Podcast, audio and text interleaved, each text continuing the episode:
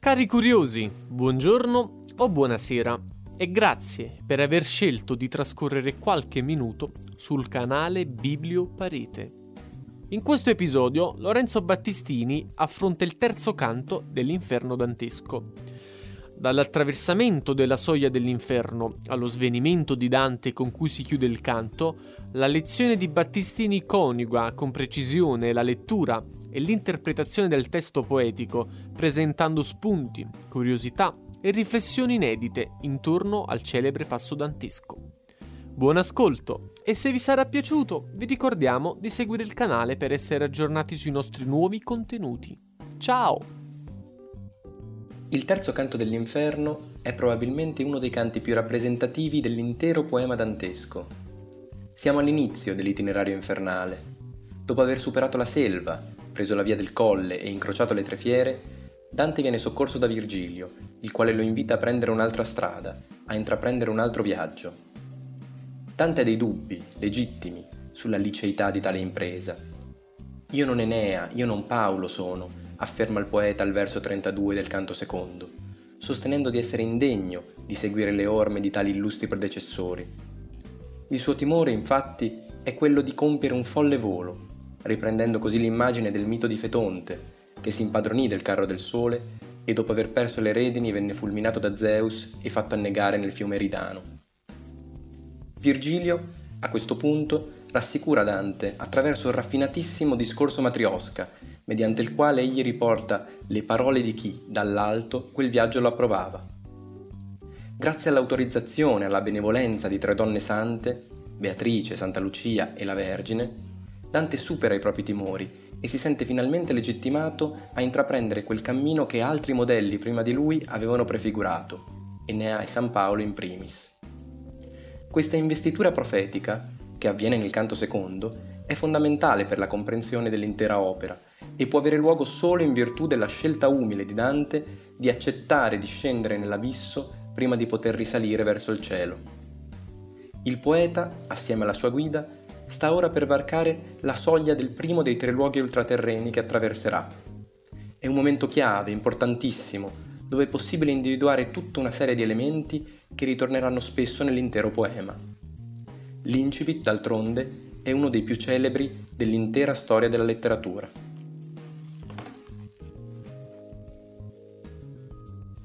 Per me si va nella città dolente, per me si va nell'eterno dolore, per me si va tra la perduta gente, Giustizia mosse il mio alto fattore, fecemi la divina podestate, la somma sapienza e il primo amore. Dinanzi a me non fuor cose create, se non eterne, e io eterna duro. Lasciate ogni speranza voi chi intrate. Questa epigrafe, posta al di fuori della porta infernale, la vediamo e la leggiamo in maniera quasi filmica, attraverso gli occhi del poeta, nel momento stesso in cui egli vi posa lo sguardo. Dante esita è intimorito, giustamente, da quello che legge. Nessuno infatti può varcare quella soglia e farvi ritorno. Solo grazie all'incoraggiamento della sua guida, il poeta trova il coraggio di oltrepassare quella porta. Continuiamo la lettura. Queste parole, di colore oscuro, vidio scritte al sommo d'una porta, perch'io, maestro, il senso lor m'è duro, ed egli a me, come persona accorta, qui si convien lasciare ogni sospetto, ogni veltà convien che qui sia morta. Noi siamo venuti al loco ov'io t'ho detto, che tu vedrai le genti dolorose, ch'hanno perduto il ben dell'intelletto. E poi, che la sua mano la mia puose, con lieto volto, ond'io mi confortai, mi mise dentro alle segrete cose.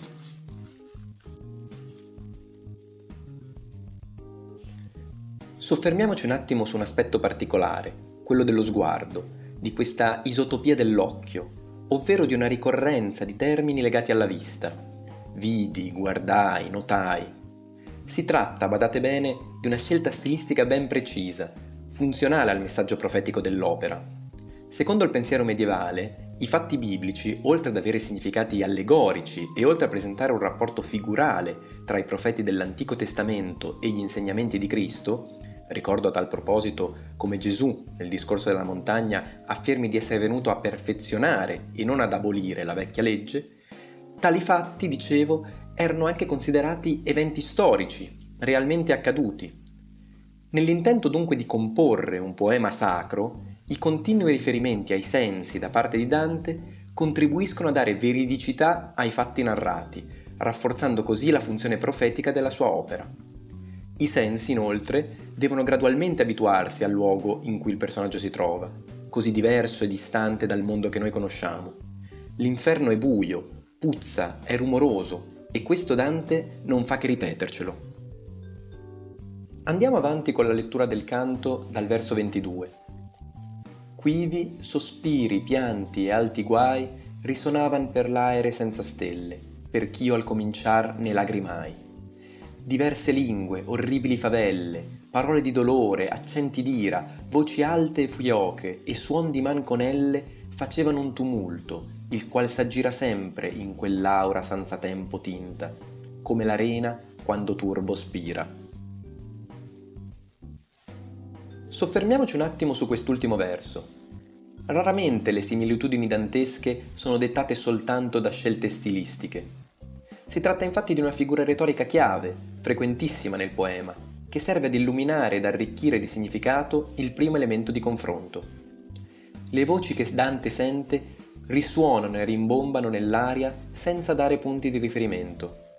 Non se ne conosce l'origine, la direzione, come la sabbia, l'arena, quando soffia il vento, quando turbo spira. Spesso i riferimenti rinviano al campo semantico della natura, luoghi geografici, fenomeni naturali, altre volte a quello della navigazione, metafora anche questa assai ricorrente nell'intero poema. Dante utilizza la similitudine per descriverci la realtà ultraterrena attraverso immagini a noi familiari. Tornando al nostro canto, dopo aver varcato la fatidica soglia, Dante giunge in un luogo, l'antinferno, che precede appunto i gironi infernali veri e propri. Qui risiedono le anime di coloro che, per usare le parole di Virgilio, visser senza infamia e senza lodo. Sono gli ignavi, i pusillanimi, coloro che rinunciarono a grandi imprese per poca stima di se medesimi. La loro punizione principale è l'invidia, non solo nei confronti dei beati, quella infatti è condivisa da tutti gli ospiti infernali, ma anche nei confronti degli stessi peccatori, coloro che in vita una scelta, fosse anche quella di peccare, la fecero. Questa schiera di persone, destinata ad essere dimenticata sia dal mondo dei vivi, sia dalla misericordia e dalla giustizia divina, è anche costretta, per la legge del contrappasso, a muoversi senza sosta per l'eternità, a correre in mezzo a uno strato di vermi, a inseguire un'insegna e ad essere sollecitata da api e da mosconi. In mezzo a questa folla Dante riconosce qualcuno, il primo nominato tra i peccatori, l'ombra di colui che fece per viltade il gran rifiuto. Perché si parla di un'ombra? Ebbene, sia i dannati che i beati recupereranno i loro corpi solo dopo l'Apocalisse. Questo, a seconda della loro condizione, aumenterà il loro tormento o la loro beatitudine.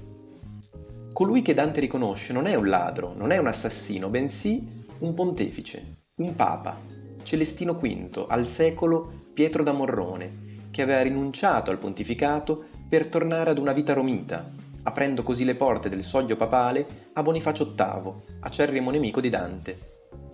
Egli rappresenta un caso davvero emblematico. Quante volte ancora oggi ci inganniamo sul conto di una persona prima di averla vista all'opera? Tale scelta è inoltre niente affatto scontata di porre un papa come prima anima riconosciuta tra i dannati, assume, come potete intuire, un significato ideologico fortissimo che Dante poteva permettersi di fare in virtù dell'investitura profetica ricevuta nel canto precedente. Dal verso 70 la scena cambia. I due viaggiatori si allontanano da quella folla di peccatori e si avviano verso un corso d'acqua, si tratta del primo fiume che Dante incrocerà lungo il suo cammino, l'Acheronte, che segna anche un confine fisico tra antinferno e inferno. Le fonti principali per la geografia infernale sono principalmente fonti classiche, in particolare l'Eneide di Virgilio e le Metamorfosi di Ovidio. Ovviamente questi fiumi non assomigliano affatto a quei luoghi ameni che noi siamo abituati a vedere e a immaginare sulla Terra. Si tratta di luoghi orridi, di acque torbide, salmastre, nauseabonde. L'inferno è infatti una parodia del mondo terrestre, un ribaltamento inquietante e grottesco della realtà naturale. Qualche verso dopo assistiamo finalmente al dialogo dei due viaggiatori con un altro personaggio. Si tratta del nocchiero Caronte, il primo dei custodi infernali, che raccoglie le anime appena giunte e le trasporta dall'altra parte del fiume, sollecitando col suo mostruoso remo chiunque si attardi. Anche questo personaggio è tratto dall'Eneide di Virgilio, così come lo saranno Minosse e Cerbero, che Dante incrocerà nei canti 5 e 6. Le anime da lui richiamate sulla barca sono inoltre portate naturalmente a obbedire ai suoi cenni, come uccelli al suo richiamo. Vediamo come Dante ce lo descrive. Ed ecco verso noi venir per nave un vecchio, bianco per antico pelo, gridando, guai a voi, anime prave, non isperate mai veder lo cielo, i vegno per menarvi all'altra riva, nelle tenebre eterne, in caldo e in gelo e tu, che sei costì, anima viva, partiti da cosesti che son morti. Ma poi che vide che io non mi partiva, disse, per altra via, per altri porti verrai a piaggia, non qui per passare. Più lieve legno convien che ti porti. Assistiamo qui alla prima di una serie di profezie che Dante riceverà da diversi interlocutori lungo tutta la prima cantica, queste profezie, spesso volutamente vaghe, riguarderanno sia il suo itinerario salvifico, raccontato nella sua opera, sia la sua esistenza sulla Terra. Ricordo infatti che Dante retrodata di qualche anno il suo viaggio rispetto al tempo in cui compone la commedia. Questo scarto temporale che separa il Dante poeta e il Dante personaggio permette quindi al primo di preannunciare eventi in realtà già accaduti, in quelle che vengono chiamate profezie post-eventum.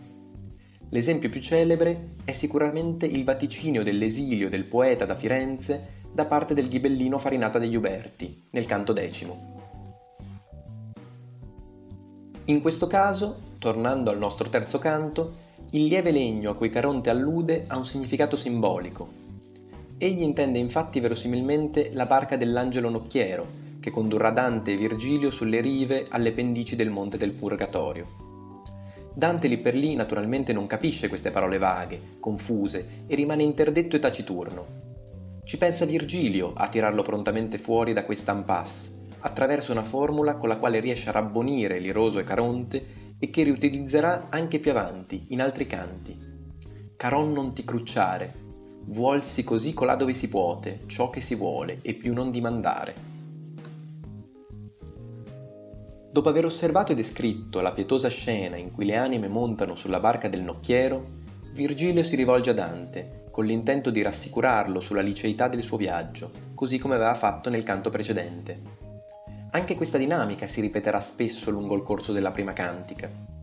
Virgilio, in certi momenti, sembra addirittura svolgere un ruolo quasi materno nei confronti del discepolo. Non a caso Dante utilizzerà questa analogia madre-figlio per descrivere le dinamiche della loro fuga dai diavoli nel canto ventitreesimo. Continuo con la lettura dal verso 121. Figliuol mio, disse il maestro cortese, quelli che muoiono nell'ira di Dio, tutti convegnon qui d'ogni paese, e pronti sono a trapassar l'orio, che la divina giustizia li sprona, sì che la tema si volve in disio. Quinci non passa mai anima buona, e però, se Caron di te si lagna, ben puoi sapere omai che il suo dir suona. Come dicevo prima, Virgilio cerca di spronare Dante, almeno all'inizio dell'itinerario. Il loro rapporto però muterà ed evolverà man mano, lungo il cammino. Dopo questa rassicurazione, il canto si chiude con questi versi.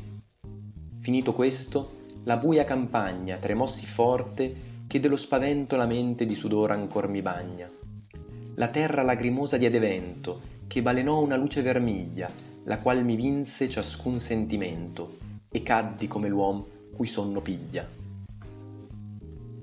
Cosa vuol dire questo svenimento? È certamente un espediente narrativo per chiudere una scena e per aprirne un'altra che avrà luogo nel canto successivo. Inizialmente ad ogni canto corrisponderà un determinato luogo dell'inferno, un determinato girone, ma non sarà sempre così.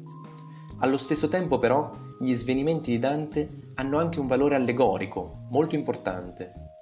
Nell'inferno, nell'abisso dell'animo umano, è infatti necessario scendere pian piano, gradualmente, per non essere sopraffatti dal male che contiene. Bene, il tempo a mia disposizione è ormai terminato, vi ringrazio di cuore per l'ascolto e vi auguro una buona giornata o una buona serata.